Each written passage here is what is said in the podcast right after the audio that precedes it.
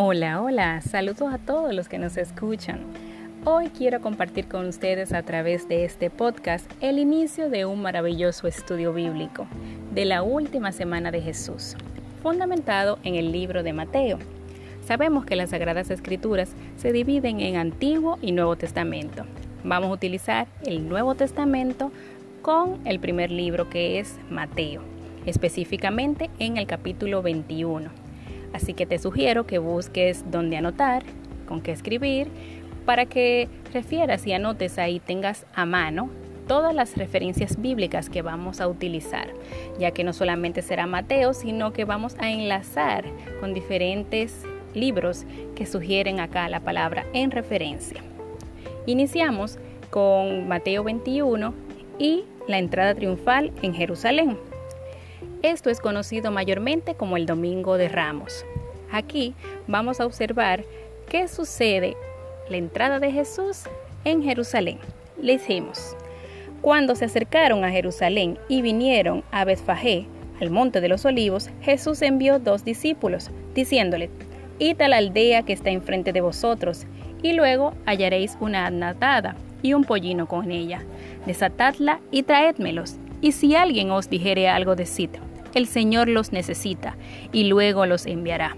Todo esto aconteció para que se cumpliese lo dicho por el profeta cuando dijo, Decida la hija de Sión, he aquí, tu rey viene a ti, manso y sentado sobre una asna, sobre un pollino, hijo de animal de carga.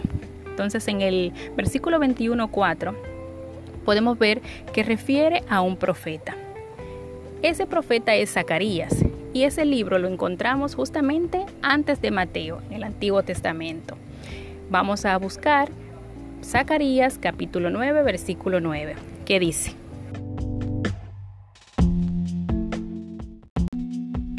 Alégrate mucho, hija de Sión, da voces de júbilo, hija de Jerusalén. He aquí tu rey vendrá a ti, justo y salvador, humilde y cabalgando sobre un asno, sobre un pollino de asna Amén. Es justamente lo que hemos leído que pasó en el libro de Mateo, que relata Mateo. Si bien Jesucristo pudo entrar por sus propios pies, sin embargo, se tenía que cumplir lo que ya el profeta había dicho, para que se recibiera como lo que es, como un rey. Pero no un rey que vendría con carrozas, que vendría con escoltas, que vendría, no, con humildad, sobre una simple mula, una mula, una pollina sería una mula. Y continuó leyendo en el capítulo 21, en el 6, dice, y los discípulos fueron e hicieron como Jesús le mandó. Y trajeron el asna y el pollino y pusieron sobre ellos sus mantos, y él se sentó encima y la multitud, que era muy numerosa, tendía sus manos en el camino, y otros cortaban ramas de los árboles y tendían en el camino. Entonces aquí vemos por qué es que se le llama Domingo de Ramos en conmemoración de este día. Pero analicemos lo siguiente, y es lo que pasa ahora en el 21.9 de Mateo. Entonces dice el 21.9 de Mateo. Y la gente que iba delante y la que iba detrás aclamaba diciendo, oh sana al Hijo de David, bendito el que viene en el nombre del Señor, oh sana en las alturas. ¡Wow! ¡Qué recibimiento! ¿Verdad? ¡Qué recibimiento tan fuerte! Si vemos que esta palabra que en el cual aquí recibían los judíos al clamar y ver la entrada de Jesucristo en el asna, como sana el hijo de David. Solamente eran los reyes que se le hacía ese tipo de, de, recibimiento.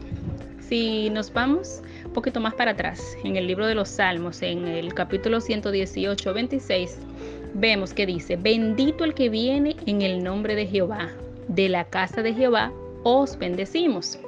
Sabemos que, que en las Sagradas Escrituras se dice que el rey que vendría a salvar a su pueblo judío vendría de la genealogía de David. Y justamente si leemos los primeros capítulos del libro de Mateo, sabemos que así es, que por parte de José, que es el padre terrenal de Jesucristo, ya viene el linaje que viene del linaje de David.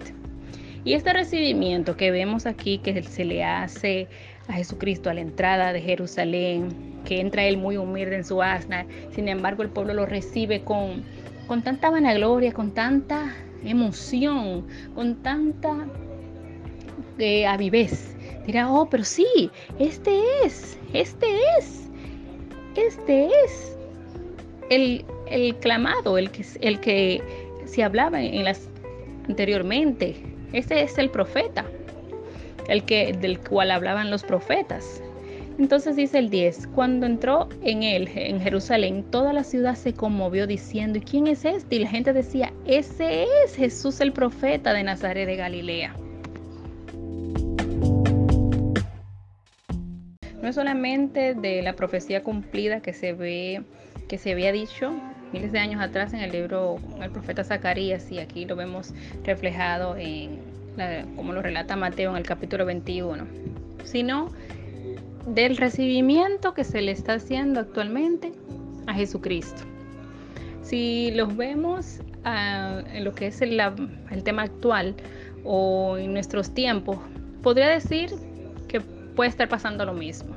¿Por qué? Porque en ese momento lo que era el pueblo judío estaba pasando por una situación habían problemas políticos, había pasado, hay un momento aquí muy fuerte que están bajo el yugo de los, de los romanos.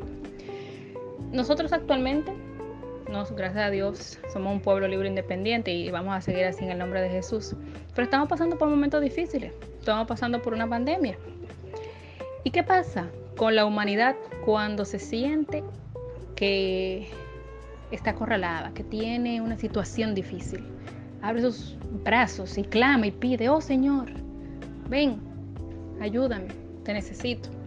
Así mismo como podemos ver aquí en Mateo 21.9, la gente aclamaba diciendo, San hija de David.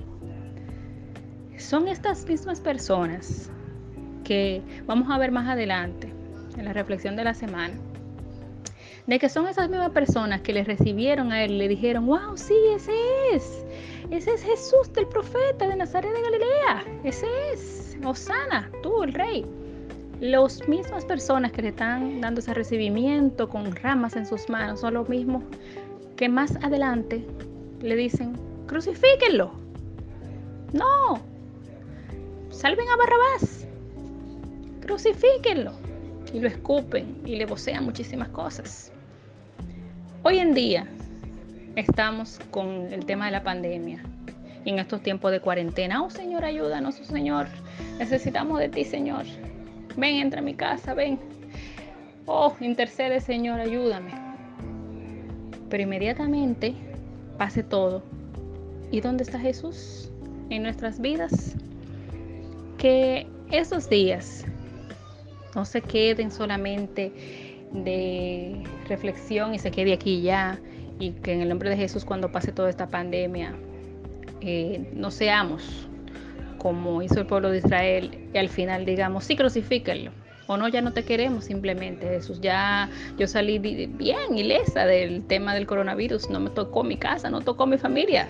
Pero ya, vuelvo otra vez para atrás, al mundo, a la carne, a lo que me gusta que esta reflexión en estos días y este tiempo de recogimiento y de decirle, sí Señor, entra a mi casa, entra en mi vida, que seas tú el que estés reinando en este hogar, que tome el control el dominio, no solamente quede en palabra, sino que lo pongamos en acción permanente en nuestras vidas.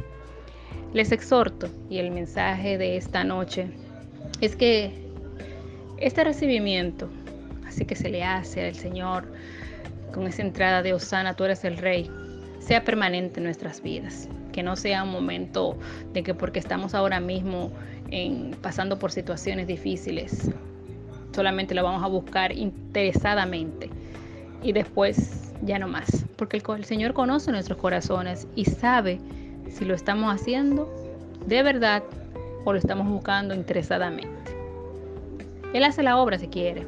Él va a salvar tu casa, va a sanar tu vida, te va a librar y te va a cumplir la petición si está en su voluntad. Sin embargo, si tú lo haces de corazón y permaneces en Él, vas a hallar vida eterna. En Él no hay pérdida, en Él no hay detrimento.